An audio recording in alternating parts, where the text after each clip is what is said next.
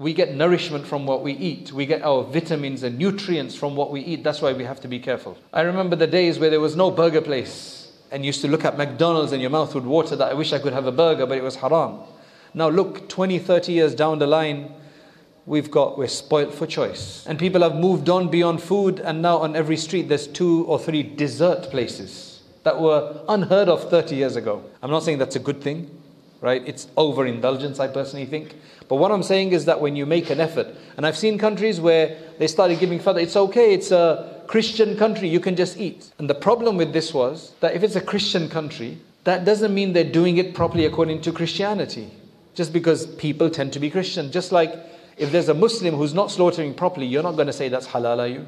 If a Muslim, he's not slaughtering according to the Islamic way of slaughter, you're not going to say that's halal. So why would you say all Christian meat is halal just because they're Christian, where you don't even say that for Muslims. So these are a few things that we need to uh, be concerned about.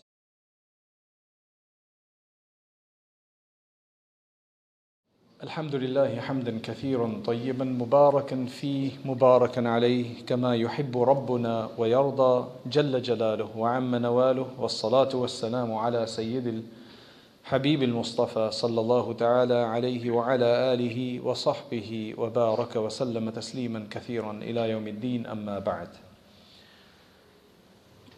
Absolute pleasure to be with uh, your esteemed congregation again in this beautiful masjid. May Allah subhanahu wa ta'ala bless everybody and their Ramadan and make this a place of guidance for everyone. So, what we're going to look at today is that the Hafiz will be reading the eighth and then the ninth juz today, from what I have learnt.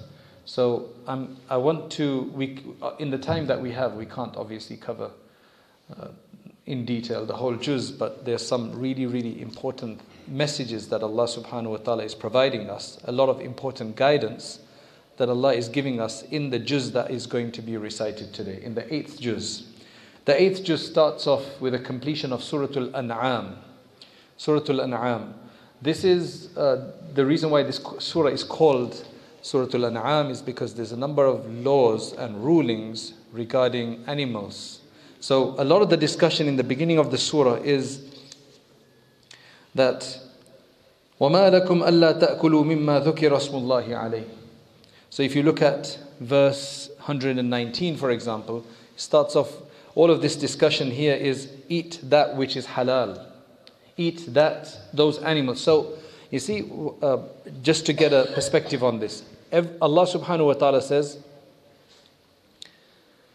that He has made all tayyibat, all excellent things, all pure things, halal for you. حلل لكم الطيبات. Right? Allah has made all pure things halal for us by default, anything which is pure is going to be halal. So anything that generally grows out of the ground doesn't have any poisonous uh, qualities or poisonous uh, uh, characteristics, it should be halal by default. And that's pretty much for most things in the world, minus two things. There's only two things where, which start off by the default being haram, and you need proof to make it halal. Otherwise, everything is halal until you can prove that it's haram through Sharia. Right? So the two things which are considered by default haram until you prove it's halal, one is animals, the dead. Because animals, when you kill them, when you slaughter them, you're essentially killing them, you're spilling their blood. By default, that's haram unless you do it in a very particular way, which Allah subhanahu wa ta'ala tells us. That's one thing. The other thing is male and female relationships, men and women relationship, intimacy. By default, that's haram unless it's through marriage or the other ways that Allah subhanahu wa ta'ala said is halal. Otherwise, everything else is halal unless it's proven to be haram. So, Allah subhanahu wa ta'ala here is encouraging that you should eat of that which Allah's name has been taken on. Allah says, وَلَا تَأْكُلُوا مِمَّا لَمْ يُذْكَرِ اسْمُ اللَّهِ عَلَيْهِ وَإِنَّهُ لَفِسْقٌ and don't eat of that which Allah's name has not been taken on. That is a transgression. In all of that discussion, there is also another discussion, which is following the path of Allah. following his judgments. And وكذلك جعلنا لكل نبي عدوا شياطين الإنس والجن يوحي بعضهم إلى بعض زخرف القول غرورا So that's verse 112, uh, the second verse of the actual chapter. It says, And likewise we have made for every prophet enemies. Every prophet had enemies. These are the shaitans of the human beings and the jinn. So the proper shaitans and the shaitan among the human beings that manipulate discussions and that give uh, statements which are sound great and sound good, but they're actually wrong. And this is the struggle that we're having today. We're in a situation where we have so many things that we hear every day that sounds attractive, sounds even righteous to a certain degree. It's coated, and we're living in a time, I think we're living in a time of what they call post truths and spin. This is the decade or um, the, the, I don't know how many years this is going to last for. We're living at a time where you can't really trust 100% everything you see. To such a degree that even those people who consider, who we would consider to not be on the right track, even they want to open or start another social media called the truth because they think that the other social media is not true and it's all fake news and false. What a world we're living in.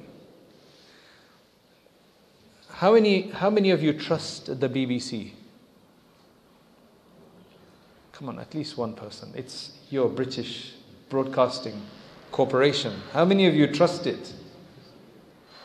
MashaAllah. innocent children. MashaAllah. Innocent children. Right? None of the adults do it. Why don't these guys trust it? You do as well. Oh, you don't trust it. Okay, mashallah, you're onto something. But how many of you still look at the BBC, read the BBC? Exactly. What a weird relationship we have. We have spec doubt about all of these, and yet we still feel like we need to take news from somewhere. It's just dominating everywhere. You can't escape it. Similar with Facebook. We know that not everything you see is correct. And yet we still look at it because we have to. It's part of life. Allah make it easy. Allah make it easy. Allah subhanahu wa ta'ala is warning us. Allah keeps warning us that this is uh, the way it's going to be. You, you, have to be careful. That's why Allah subhanahu wa ta'ala then says in verse 120, وَذَرُوا ظَاهِرَ الْإِثْمِ وَبَاطِنَهُ Abandon both the clear sin and also the sin that you can't really, that's not so open. Sins come in many, many types. Sins come in many, many types. Abandon the open sins and the more hidden sins. Thereafter that, there's a whole discussion of uh, what the people of Makkah used to do with their animals. They used to have these really strange rituals. So they used to say that, okay, these animals, uh, only they're only for the male people. They're not for the female. Uh, these ones they're only for the slaves. Uh, sorry, they're, they're only for the idols. The, these animals that we have, they're dedicated to the idols. This one is dedicated to Allah because they still used to believe in Allah. But then, if they if there was a need, they would actually eat the one that was dedicated to Allah, not the slaves one. So they had this really strange behavior when it came to what they do. There's a lot of superstitions and various different other things that they used to do of that nature. In verse 137, Allah subhanahu wa ta'ala says, وَكَذَلِكَ زَيَّنَ لِكَثِيرٍ مِّنَ الْمُشْرِكِينَ قَتْلَ أَوْلَادِهِمْ شُرَكَاؤُهُمْ لِيُرْدُوهُمْ وَلِيَلْبِسُوا عَلَيْهِمْ دِينَهُمْ وَلَوْ شَاءَ اللَّهُ مَا فَعَلُوهُ فَذَرْهُمْ مَا يَفْتَرُونَ We've had many, many really sometimes powerful dynasties in the world, powerful ruling uh, uh, civilizations in the world, like the Greek civilization. So I actually went to Greece. I went to Athens, to the Parthenon. I went to Delphi. I wanted to see what it was all about. They had many, many gods. If you've, if you've looked at Greek mythology, sometimes they teach Greek mythology in the school. And even if you don't study it, you're constantly coming face to face with many of the the names associated with these gods, like Zeus. There's even a halal restaurant called Zeus, or a takeaway called Zeus, although that's probably spelt slightly differently. Then there's Venus, the temple of Nike. Right? I've seen it, the temple of Nike, right? And, and so on. All of this, this all comes from Greek mythology. It's very powerful. Even though the Greeks were eclipsed by the Romans. The Greeks were before Isa salam's time. Right? Their, their height, it seems, was around 500 BC. Pericles, 300, 500 BC, around that time, Pericles was one of their great leaders. After that, the Romans came in and they eclipsed them. So the two big civilizations that have really, you can say, influenced hugely Western thought is the Greek and Roman civilization. And the Greeks were everywhere. You have the Greeks in North Africa, in Tunisia, for example, in Rome, in, in Morocco, you have, uh, you have uh, Volubilis, this area called Volubilis, where it's the Roman remnants there as well. So I wanted to see what was this all about with all of these gods that were constantly bickering and arguing with. There was a god of love, and there was a god of the oceans, and there was a god of uh, the, um, there was uh, gods of this, that, and the other. What drove these people? Thereafter, that you see the people in Mecca, right? These were the people of Jahiliyyah. Allah subhanahu wa ta'ala says about them here, likewise, for many of the mushrikeen, their gods, those that they had made partners with Allah subhanahu wa ta'ala, had caused them to kill their own children. Remember, they used to kill their own children. Their gods had made them do this. Their gods hadn't done anything. They had thought their gods had made them do that. If Allah subhanahu wa ta'ala had willed, they would not have done that. But Allah subhanahu wa ta'ala has given us free will, so we can choose whatever we want. This tells us that it's really, really important to avoid superstition. Very, very important to avoid hearsay. Everything that we do and that we pursue needs to be from the Sharia. So, for example, they say, وَقَالُوا مَا فِي بُطُونِ هَذِهِ الْأَنْعَامِ خَالِصَةٌ لِذُكُورِنَا وَمُحَرَّمٌ عَلَى أَزْوَاجِنَا That whatever is in the stomachs of these animals, if the animal was pregnant, they say that anything that's in the stomach of these animals, the wombs of these animals, they're purely for our males. Only they can have this. It's just arbitrary. Why? It's just we decided so. Right? وَمُحَرَّمٌ عَلَى أَزْوَاجِنَا And it's haram on our spouses. Thereafter, Allah subhanahu wa ta'ala speaks about uh, which animals are allowed, which animals are, uh, I don't want to go into that. Allah speaks about the slaughter, the food of the people of uh, uh the book, and whether that's allowed or not. So, generally, I mean, just to give you an understanding, Alhamdulillah, in England we have a wonderful halal industry. And that's because our scholars from the, uh, you know, from 50 years ago, 60 years ago, our community is about 60 years old in the UK, I would say. We started here in big numbers, starting from the end of the 1950s. And then in 60s, mashallah, it grew further, and then the 70s, and then, you know, there's been after that, less immigration, I guess, but more, mashallah, uh, production here. And the, mashallah, the generations are moving on. So we've had 60 years here, and things have changed. Areas have changed. So, alhamdulillah, in the beginning, the ulama were very strict that you can't just go and eat from the Christian and Jewish sources. Although, uh, if the Christian and Jewish uh, abattoirs do it properly, according to what the Old Testament and the New Testament say, then technically speaking, that should be allowed. However, uh, while there are many kosher communities that are very strong on this, but you have to be careful about this as well. Just to give you an idea, once in America, where there's a very strong Jewish kosher certifying program. Many, many of the products, mainstream, even though Jews are a minority in America, they pretty much certify many, many mainstream products, mainstream companies. You'll see the K. So they have various different certifications. So, you know, here we have HMC, we have HFA, right? Two organizations, maybe a few more as well. So, likewise, in America, there's many Jewish certifying organizations. So, generally, there's the one which is very strict, very particular. It's the Ultra Orthodox Union. It says the U in a circle, right? That one, they're very strict. There's others that just say K or something like that. So, once there was some yogurt, and I went and uh, it said kosher gelatin or something. It had a kosher mark and it had gelatin instead. So I got a bit confused. Like, What kind of gelatin is this? Maybe it's kosher gelatin. I called up the company. And they said that it's actually from pig. So I said, that's strange. I thought Jews do not consume pig, swine. Said, no, this particular certifying organization, you get an idea here, they, they only consider the flesh of pig to be haram, not the bones or the skin. This is what I remember, right? I could be slightly wrong here, but that's what I remember. Because, and gelatin is made of bones or skin, not from the meat. So they only say the meat of swine is haram or non kosher. That's, of course, not agreed upon by everybody in the Jewish community. Likewise, we have similar things when you go to various different countries and there's Muslims who have certified you can't just trust everything with a halal sticker on. Because nowadays, to be honest, in England, pretty much every shop you go to is going to have halal written there in Arabic or English. That's the way you make business. Right? And when you know this industry, you have to be very careful. As much as I know, I find it very difficult to eat sometimes because I know what happens in there. I know what goes on in this situation. So one does need to be careful. In America, I used to live two hours away from Los Angeles. And we had no local halal places at all. There was just one vegetarian cafe that people used to go to eat. Otherwise, there was no halal, proper halal place local at all. No, no certified, uncertified, nothing right? Not even a non-certified halal place. We had to go to Los Angeles, two hours, two and a half hours drive. So we used to buy for, you know, a few uh, month or two. Every time I went to Los Angeles at that time, because it's so confusing, I used to have a friend there, Mufti Saab, Mufti Salim, and I used to call him and I say, okay, where can I buy my meat from this time? So he tells me, okay, go to this shop on this street. So I go, and I said, last time you told me this other shop.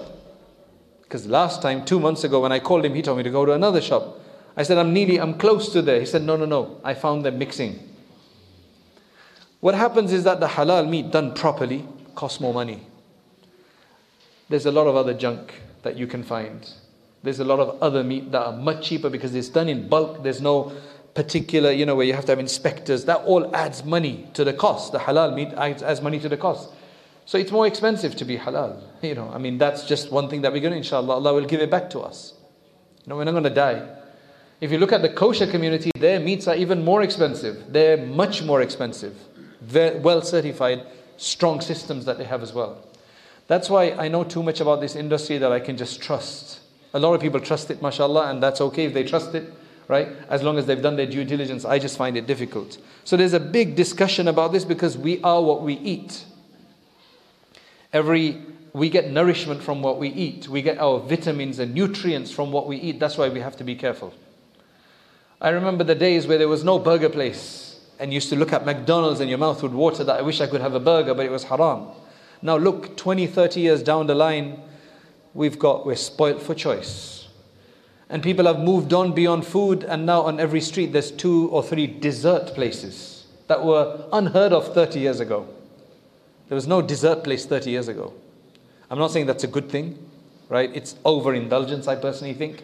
But what I'm saying is that when you make an effort, and I've seen countries where they started giving fatwa, it's okay, it's a Christian country, you can just eat.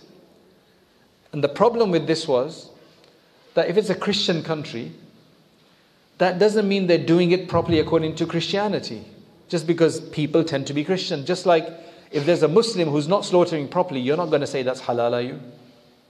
If a Muslim, he's not slaughtering according to the Islamic way of slaughter, you're not going to say that's halal. So why would you say all Christian meat is halal just because they're Christian, where you don't even say that for Muslims?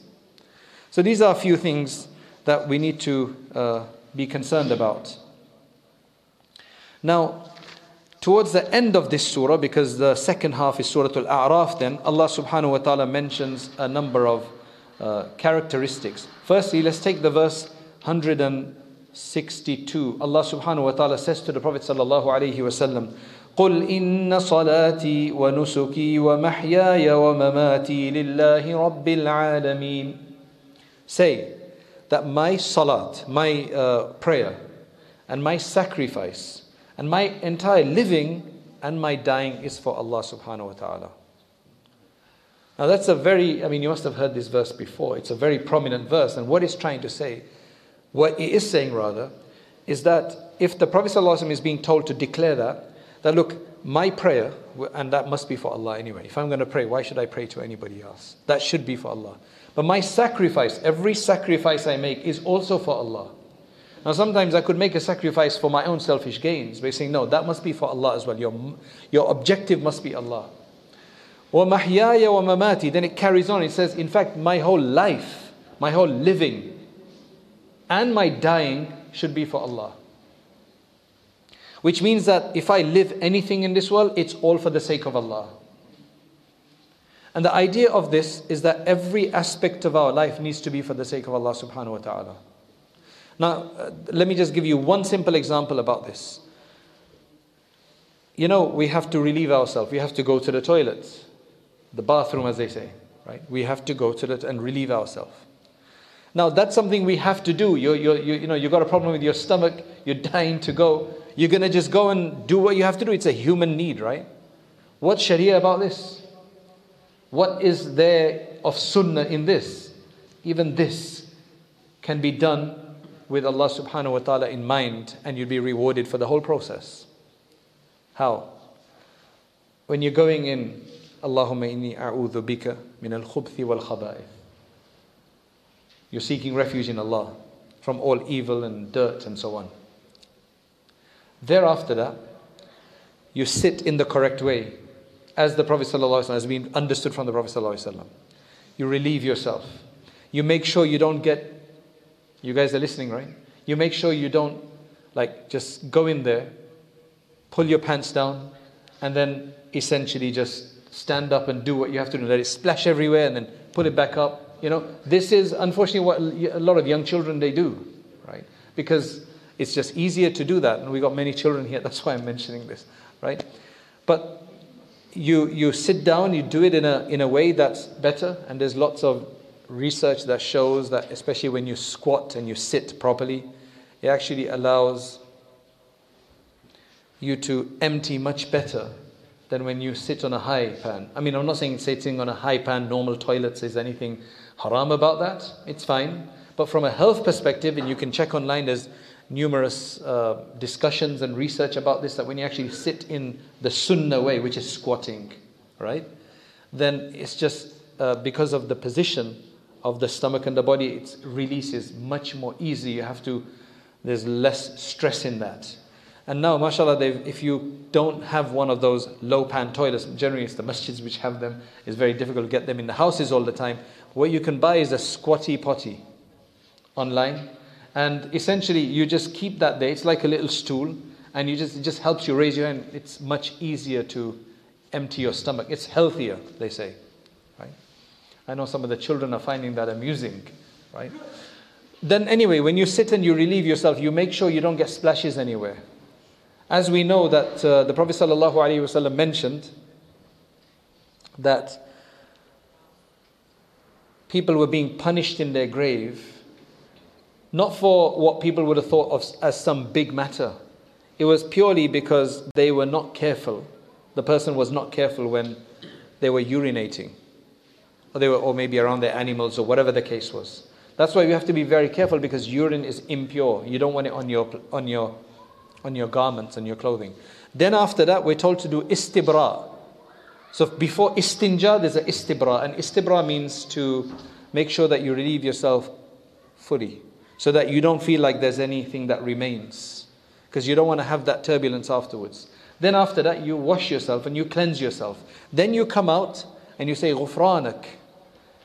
Forgiveness for you, forgiveness from you, uh, Ya Allah, because I wasn't able to remember Allah there. I wasn't able to remember Allah. And then you say, All praises to Allah who. Do you know the dua, Alhamdulillah, ladhi? What's the dua after the, the bathroom, after the toilet? Alhamdulillah, ladhi adhaba anni al-adha wa'afani. All praises to Allah who removed the filth from me and the harm from me. Because that's exactly, imagine you can't go. When you're constipated, you have big trouble. So it's a, we thank Allah subhanahu wa ta'ala. That whole process, subhanAllah, is for the sake of Allah subhanahu wa ta'ala. You get reward for it. Mundane acts like that. If done according to the sunnah in the, the right way, that's what you get the reward for that. Then after that, we start uh, Surah Al-A'raf. Surah Al-A'raf the big discussion at the beginning is shaitan and Adam alayhi salam. And then eventually shaitan becoming the rejected one. So it says that Allah subhanahu wa ta'ala says, We created you, then we formed you, and then we said to the angels that prostrate to Adam. We told the angels to prostrate to Adam alayhi salam. They all prostrated except Iblis, as you know the story, who did not. So Allah subhanahu wa ta'ala asked him that what is it that stopped you from prostrating when I told you to prostrate? He said, I'm better than him. You've created me from fire, you've created him from the soil. And fire rises. So Allah subhanahu wa ta'ala had him rejected. Now, this is what shaitan, I mean, you know that story anyway, but this is the verse I want to mention, which is verse 16 and 17. This is what shaitan says, and listen uh, carefully here. He says, قال فبما أغويتني لأقعدن لهم صراطك المستقيم Because you have caused me to deviate, I'm going to go and sit in the straight path. In your straight path, I'm going to go and sit there, which means I'm going to block people, I'm going to misguide them. Then he says, ثم لآتينهم من بين أيديهم ومن خلفهم وعن أيمانهم وعن شمائلهم ولا تجد أكثرهم شاكرين then I'm going to approach them, I'm going to attack them, I'm going to confront them from in front of them, from behind them, from their right and from their left. And you will not find the majority of them to be thankful that's another way of saying, you see, kufr means to be ungrateful. And why is kufr called kufr? Because if you deny Allah who created you, that's the highest form of denial. You know, somebody's giving you, say, he did something, you say, no, you didn't do it for me. And it's clear that he did, and you, you say that. That's ungrateful. That's totally ungrateful. So, the highest form of kufr is denial of Allah. But small forms of kufr are basically just not recognizing the credit where it's due. Allah subhanahu wa ta'ala says in this very majestic way, He says, لَمَن تَبِعَكَ مِنْهُمْ لَأَمْلَأَنَّ جَهَنَّمَ مِنْكُمْ أَجْمَعِينَ Whoever follows you, I'm going to fill up the hellfire with them. I'm going to fill up the hellfire with all of you. That's a place where he gets jalal. And then Allah subhanahu wa ta'ala relates the story about paradise. وَيَا آدَمُ اسْكُنْ أَنْتَ وَزَوْجُكَ الْجَنَّةِ Now what's really interesting, you know the story about paradise story, right? This is where we started. And inshallah that's when we will end up. Inshallah in paradise. What's really interesting here is that when shaitan misled them, this is what Allah says. فَدَلَّاهُمَا بِغُرُورٍ فلما ذاق الشجرة بدت لهما سوآتهما وطفقا يخصفان عليهما من ورق الجنة When they tasted from that tree, their nakedness was exposed. What's the relationship between sin, wrongdoing, and nakedness?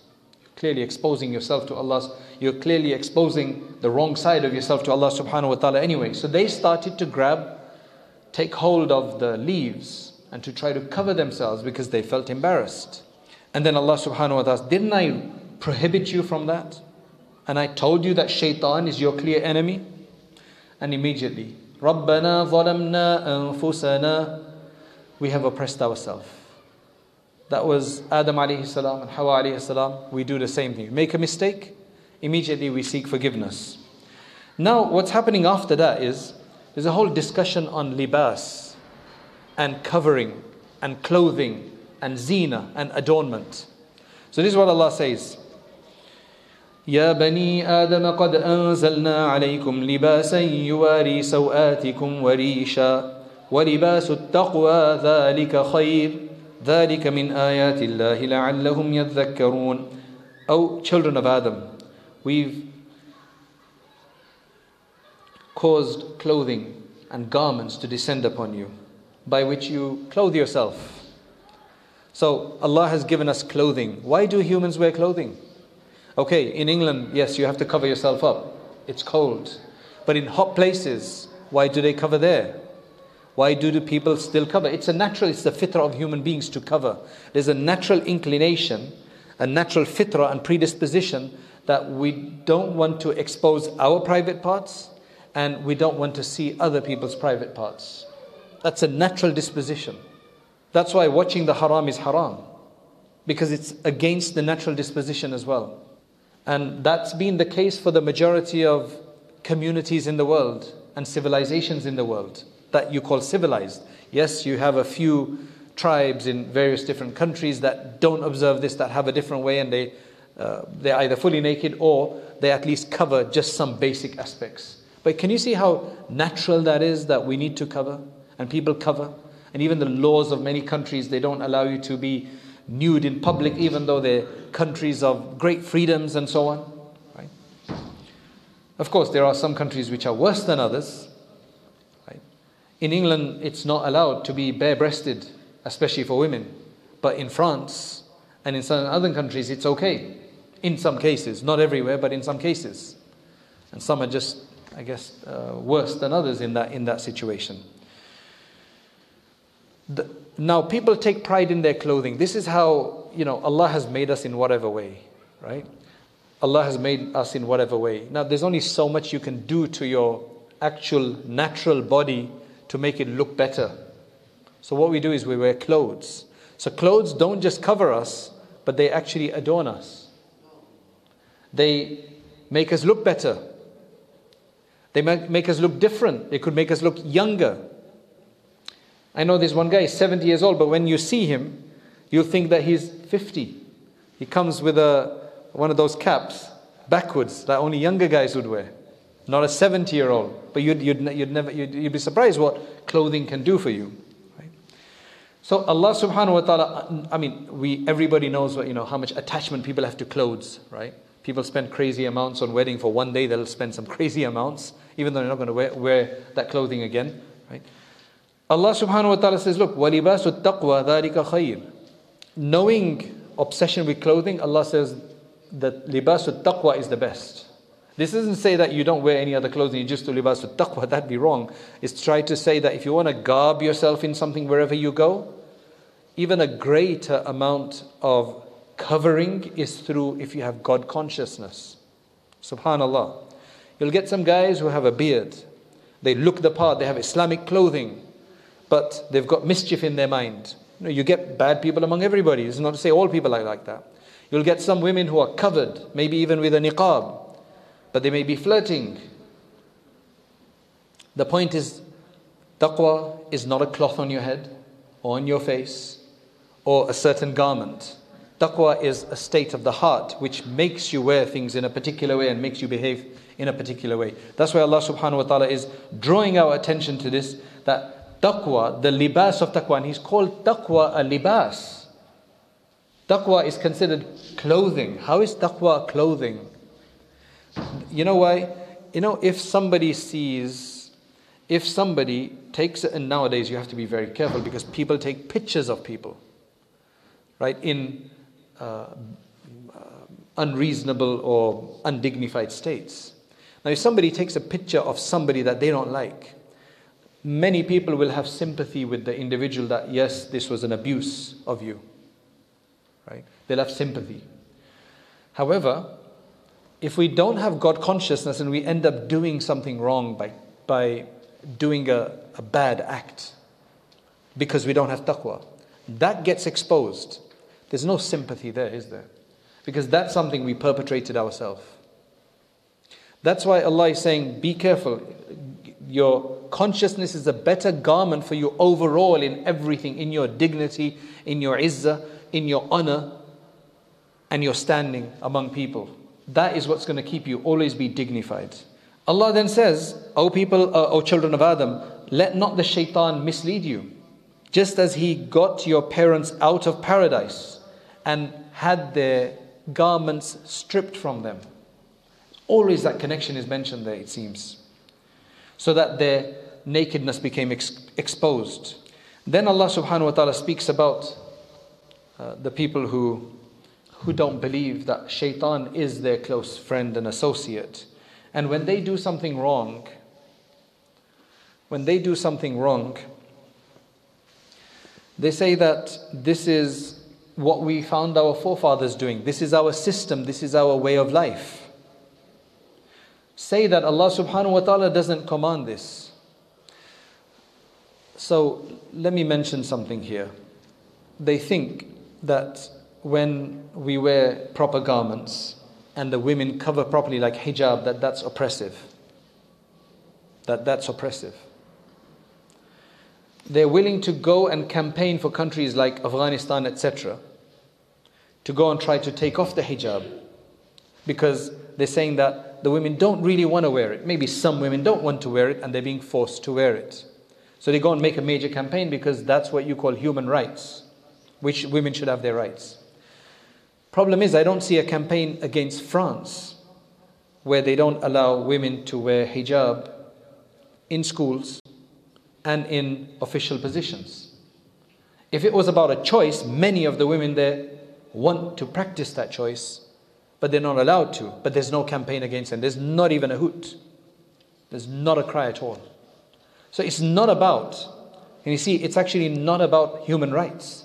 It's more about you need to follow our way because our way is superior. So now my question is why is your way superior? What science makes that way superior. You've got a woman who covers, and you've got a one who does not cover fully.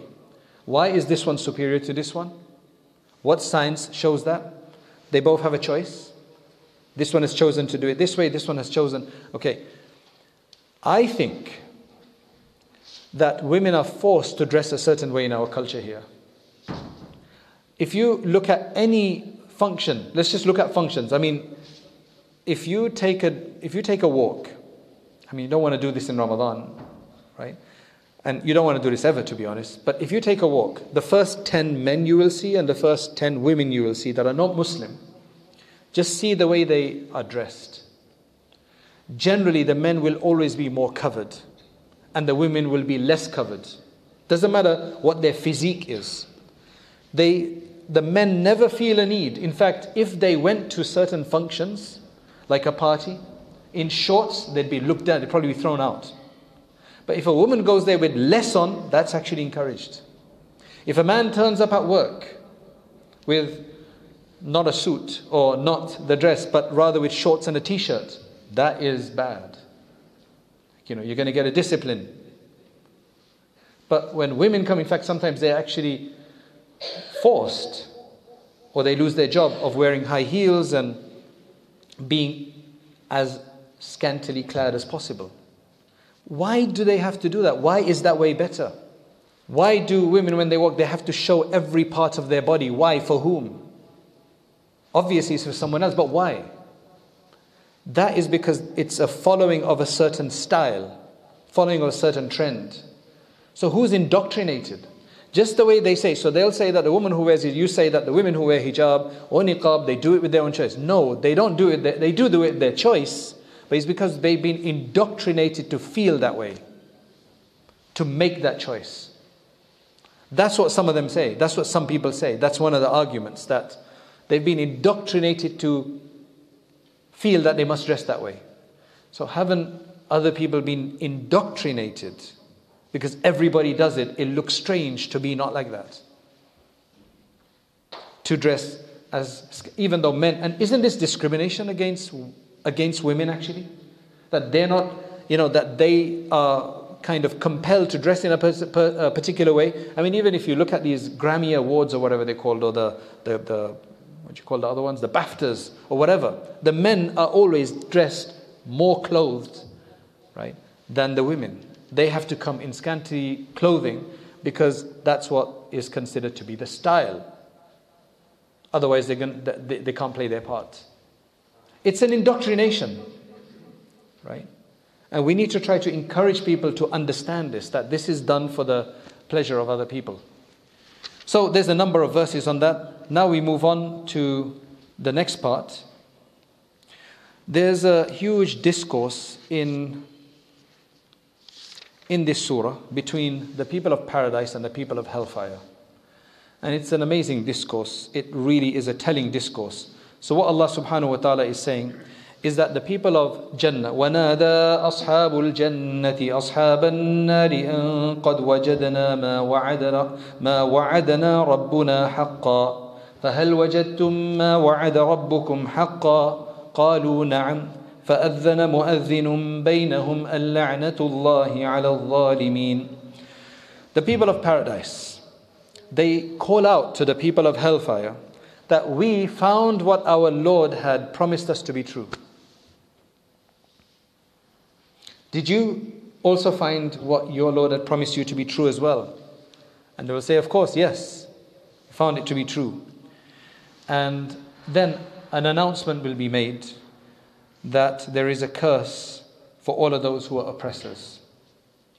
That who used to, so th- this is a, a description of those people who are going to be in hellfire, who are oppressors, those who used to block from the path of Allah, who used to look for crookedness, and they were disbelievers in the hereafter. There's going to be now a hijab and a barrier placed between them. And then Allah subhanahu wa ta'ala speaks about some people who are in a halfway place between paradise and hell called the A'raf. He speaks about them. And they call out to the people in paradise saying, Peace be upon you. Um, anyway, eventually, then there's the discussion about the people of hellfire. So the people of hellfire, they call out to the people of paradise because they're suffering, they're struggling, and they know some of these people in paradise. It might even be a friend or something. It says, "Afidu alayna min al-ma, aw mimma razaqakum Allah." Pour on us some of the water that you have, some of the water you have, or some of that which Allah Subhanahu wa Taala has provided you with. And then they're going to get a response that Inna Allah harramahuma ala al-kafirin. Allah Subhanahu wa Taala has made this unlawful uh, for the disbelievers. And then Allah Subhanahu wa Taala mentions who again these people are الذين اتخذوا دينهم لهوا ولعبا وغرتهم الحياة الدنيا those who used to take their deen to be a plaything to be not serious to be a plaything and a jest and they were they were misled and they were deceived by the life of this world فاليوم ننساهم today we make them to be forgotten so we're not going to take care of them كما نسوا لقاء يومهم هذا just the way that they had forgotten our meeting of this day and they used to deny our verses.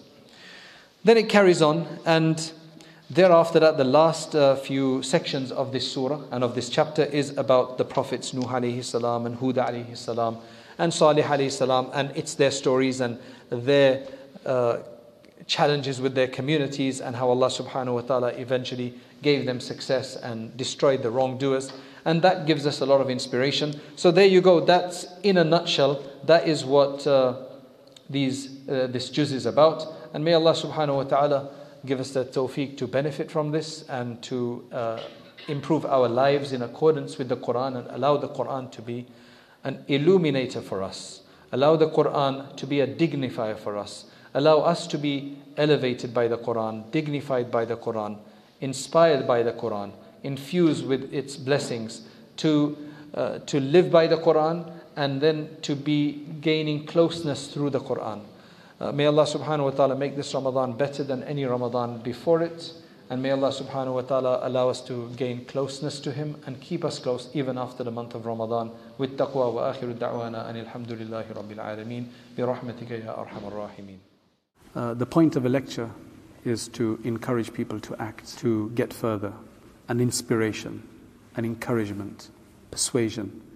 The next step is to actually start learning seriously, to read books, to take on a subject of Islam and to understand all the subjects of Islam, at least at their basic level, so that we can become more aware of what our deen wants from us. Uh, and that's why we started uh, Rayyan courses, so that uh, you can actually take organized lectures uh, on demand whenever you have free time, especially, for example, the Islamic Essentials uh, course that we have on there, the Islamic Essentials Certificate, which you take 20 short modules. And at the end of that, inshallah, you will have gotten the, the basics of uh, most of the most important topics in Islam, and you'll feel a lot more confident. You don't have to leave lectures behind. You can continue to leave, uh, you know, to listen to lectures, but you need to have this more sustained study as well. Jazakallah khairan. Assalamu alaikum wa rahmatullahi wa barakatuh.